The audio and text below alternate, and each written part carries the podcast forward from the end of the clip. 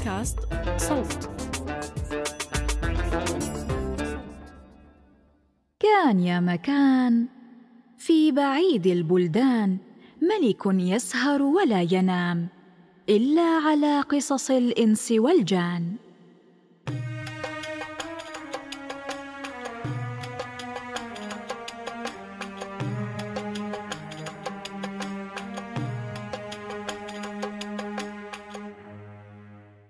وبلغني أيها الملك السعيد أن الأعجمي الثاني سلم من ضرب عنقه عندما أخبر سيدة البيت بخبره، فحكى لها ما رويته لك بالأمس عن الأميرة الأسيرة في القبة النحاسية والعفريت الشرير آسر الأميرة الإنسية. فلما أطلقت سيدة البيت سراحه طلب أن يبقى حتى يسمع قصص غيره، فأذنت له. فتقدم الأعجمي الثالث وقال: أيتها السيدة الجليلة، إن قصتي أعجب من قصتيهما. إني كنت ملكاً ابن ملك، ومات والدي، وأخذت الملك من بعده، وحكمت وعدلت وأحسنت للرعية. وكانت مدينتي على البحر، وحولنا جزر معدة للقتال، فأردت أن أتفقد الجزر، وكنت أتفقد دفاعاتها من فترة إلى أخرى، فنزلت مع رجالي في 10 مراكب، وأخذت معي مؤونة شهر، وسافرت 20 يوما. في ليلة من الليالي هبت علينا ريح من كل الاتجاهات إلى أن لاح الفجر، فهدأت الريح وسكن البحر، ثم أشرفنا على جزيرة وطلعنا إلى البر. لكن الريس استغرب البحر، فقال للناطور: انظر البحر بتأمل.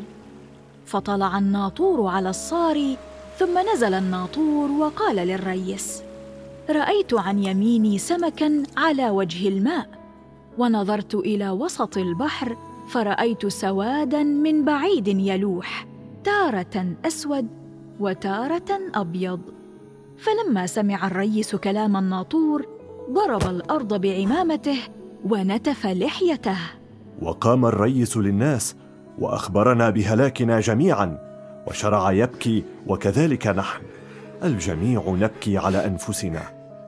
فقلت: أيها الريس، أخبرنا بما رأى الناطور. فقال له الريس: إنهم تاهوا لما هبت عليهم الريح من كل اتجاه، وليست لهم ريح ترجعهم إلى ديارهم، والريح في هذه المياه ستقودهم إلى جبل من حجر أسود يسمى حجر المغناطيس، حيث سيجرهم الجبل غصباً عنهم إلى جهته، فيتمزق المركب، ويذهب كل مسمار في المركب إلى الجبل ويلتصق به.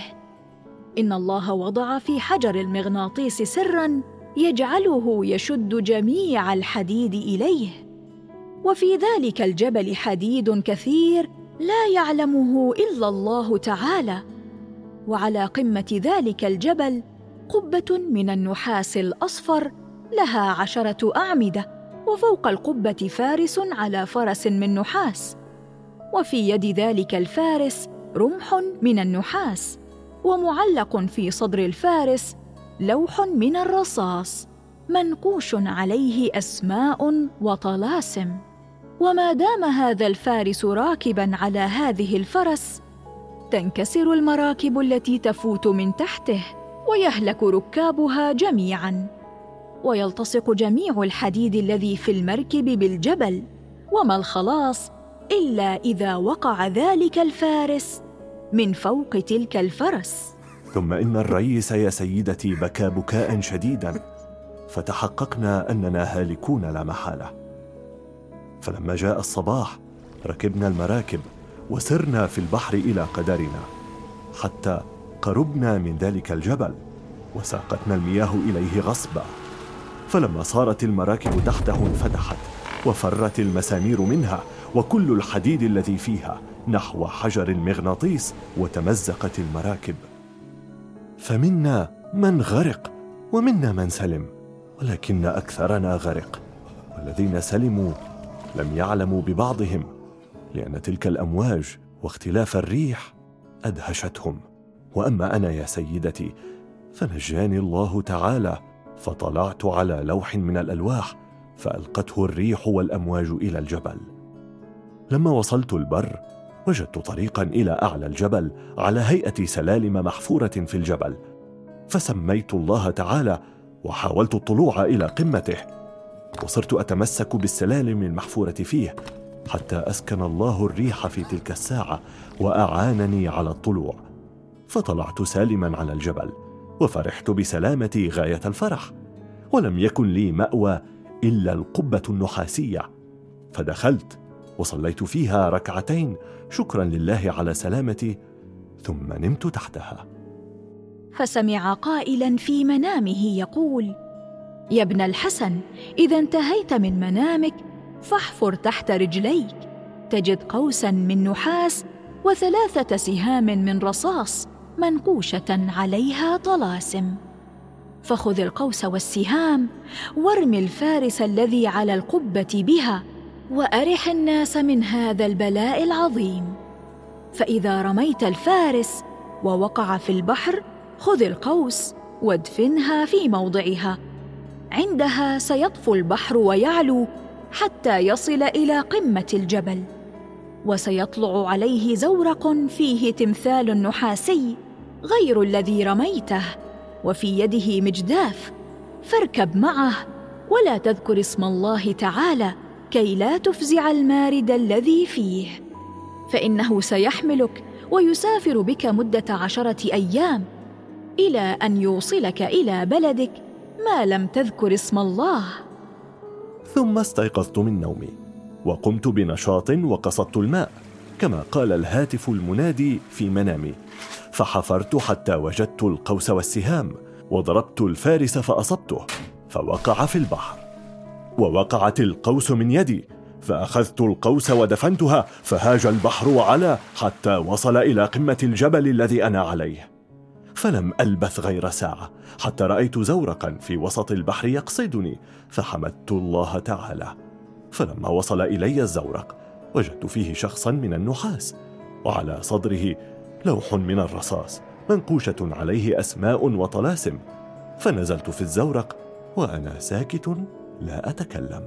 فحمله الرجل النحاسي في الزورق 10 أيام حتى وصل إلى جزر مملكته بالسلامة، ففرح فرحاً عظيماً، ومن شدة فرحه نسي وصية الهاتف المنادي في منامه، وذكر الله تعالى وسمى وهلل وكبر، فلما فعل ذلك قذفه الرجل النحاسي من الزورق فطار في السماء بعيداً ثم سقط في البحر.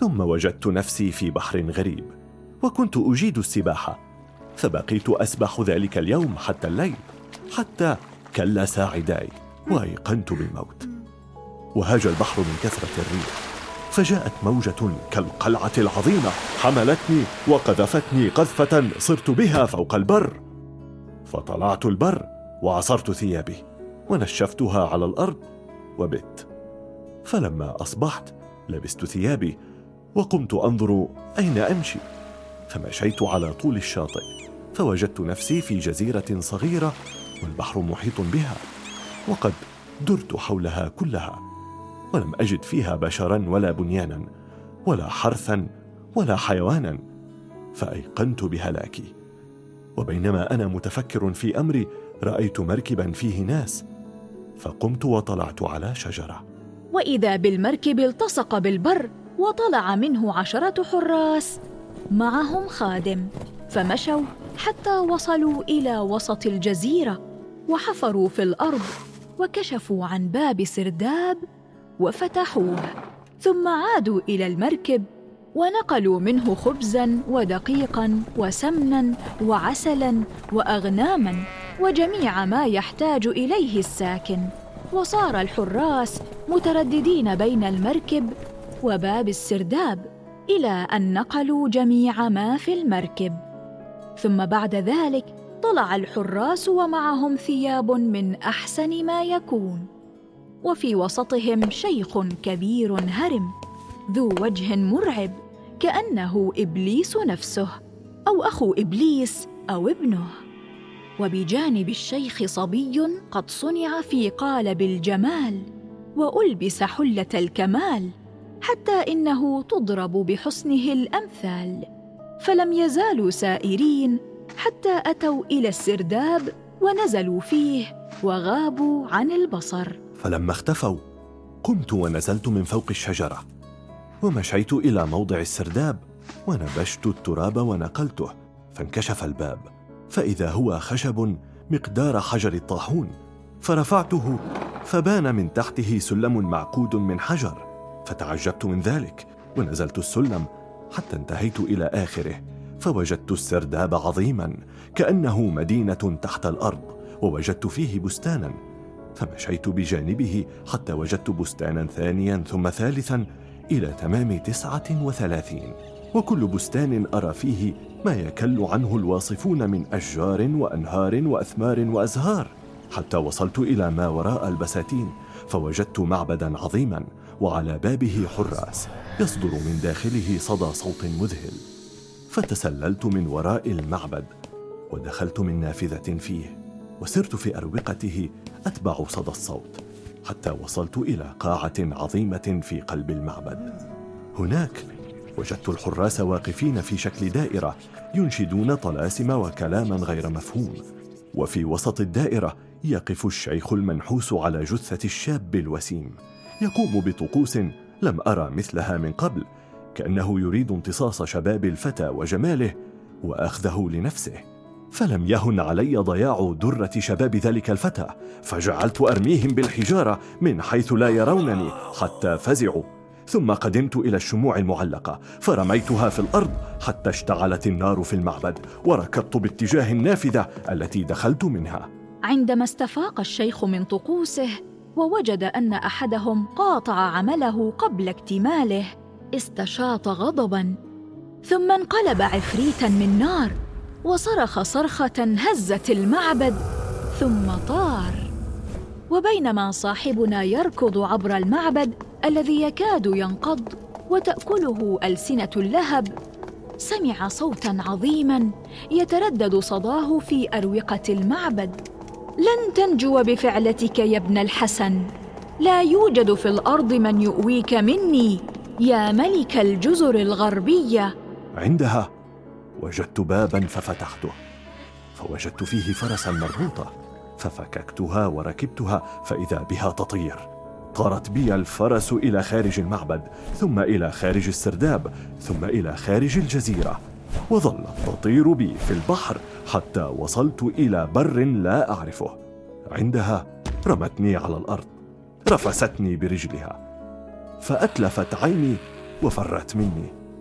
هنالك ضمدت جرحي وحلقت ذقني كي لا يعرفني أحد، ثم مشيت حتى وصلت إلى بغداد، فعلمت أنه لن يجيرني من ذلك الشيخ سوى أمير المؤمنين وخليفة المسلمين هارون الرشيد. وفي بغداد وجدت صاحبي هذين والباقي كما تعلمين يا سيدتي.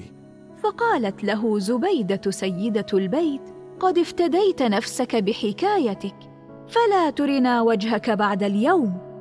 لكن الأعجمي نظر إلى بقية الرجال المكتفين ففكر وهلة ثم قال: والله لا أذهب يا سيدتي حتى أسمع قصة هؤلاء. ثم إن زبيدة التفتت إلى الخليفة وجعفر ومسرور وقالت لهم: أخبروني بخبركم. فتقدم جعفر وحكى لها الحكاية التي قالها للبوابة عند دخولهم، فلما سمعت كلامه قالت: قد عفوت عنكم جميعاً فانصرفوا. فخرجوا إلى أن صاروا في الزقاق، فأمر الخليفة جعفراً أن يبيت الأعاجم عنده وأن يحضرهم إليه في دار الخلافة في الصباح. فامتثل جعفر لما أمره به الخليفة. فلما أصبح الصباح جلس الخليفة على كرسي الحكم، ودخل عليه وزراء الدولة، فاشتغل معهم بأمور الخلافة إلى منتصف النهار، ثم التفت إلى جعفر بعد أن انتهى من وزراء الدولة وأمره بإحضار الأعاجم الثلاثة والفتيات الثلاث والوحشين. فنهض جعفر وأحضرهم بين يديه، وأخبر جعفر الفتيات أن الخليفة قد عفى عنهن لما أسلفن من الإحسان إليه، ولأنهن لم يعرفنه عندما أمرن الحراس بتكتيفه، لكن شرط عفو أمير المؤمنين هو أن يصدقنه القول ويخبرنه بخبرهن من أوله إلى آخره وخبر الوحشين اللذين عندهن. فتقدمت زبيدة لتدلي بدلوها.